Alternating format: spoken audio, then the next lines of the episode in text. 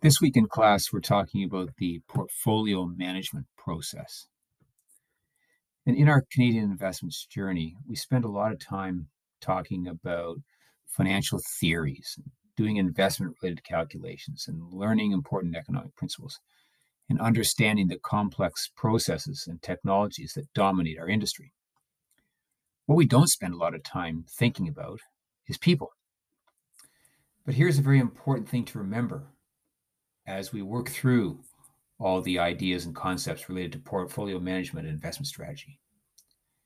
In spite of all the technology, computing power, and artificial intelligence flooding into the business, it's people who manage the portfolios, not machines. If we sometimes forget this fact, let's think about what a fund manager actually does in their job. For actively managed funds, the portfolio manager is really a glorified stock picker. They're constantly evaluating and adjusting their portfolio holdings. For index or passive funds, the manager's job is slightly different. Rather than constantly buying and selling to chase returns, as, in, as active managers do, managers do, passive managers simply select, buy, and sell investments with the objective of ensuring that their fund mirrors as closely as possible to the benchmark index, that is their performance standard. So they're only changing securities when the overall index will change securities. In both cases, fund managers also manage cash inflows and outflows to try and make sure there's some sort of a balance in terms of money coming in and money going out. For small funds, the portfolio manager will do most, if not all, this work themselves. For bigger funds, there will be a dedicated staff. Sometimes it will seem like an army of analysts to all get together and crunch the numbers and figure out what needs to be done. The portfolio manager will then review the reports and research and make the final decisions. The fund management business is a highly competitive game. The fund manager has ultimate responsibility for either beating their competitors with a higher or more consistent rate of return in the case of actively managed funds, or regularly delivering the desired investment objectives in the case of passive management. Either way, the portfolio managers focus on all the metrics and research points we've already talked about PE multiples, earnings per share, all the other ratios and fundamental and technical research methodologies as a basis for their investment decisions. In between all this research and analysis, they also have to get out of the office and meet their clients more than occasionally. Finally, the fund manager, regardless whether they're a one man shop or a big fund, will be responsible for setting the overall strategic direction of the fund. This is just a quick overview of what fund managers do. But here's the next question, and it's an important one. What makes a good, a great, a not very good portfolio manager? How do you separate the stars from just the good or the worst? Here are some thoughts about the personal attributes that allow portfolio managers to excel at their jobs and separate the great talents from the rest of the field. Eight ideas that came to mind.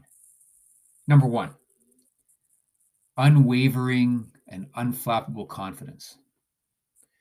Portfolio managers must have an unshakable belief in themselves. The nature of the job is to be proactive and not reactive but acting on new ideas before the crowd can be difficult and there's lots of room for, for guessing wrong. So, a strong sense of conviction goes a long way. Number two, proven success. Obviously, when evaluating a portfolio manager, look at their past performance. What is their track record? What have they been able to accomplish? A successful past performance record is a good indicator of future success. Unlike what we're often told with, funds, whereas you'll often hear past performance is no indication of future performance. Well, with portfolio managers, there is a good indication. Point number three a calm personality. Portfolio managers are often attacked on both sides. On one side, by frantic or panic stricken clients wondering what the heck's going on with volatile markets and why their portfolios are going up and down. And on the other side, by the markets themselves that are very difficult to predict and and uh, and forecast. And when things are unable to be accurately projected going forward, that impacts everything else. So portfolio managers must be relaxed and un- and have an unflappable ability to maintain a steady course amid all the confusion and activity. It's important important for them to avoid uh, emotional decisions and just focus on the data they see. Point number four a natural curiosity. Portfolio managers generally love learning, they're always asking questions. Also, they have what I would call a 360 degree field of vision. They're not always focused directly on what's in front of them. They're always thinking about looking around all sides. They're always looking at the big picture. And they look for connections between apparently unconnected events. It's how they try and stay ahead of the curve.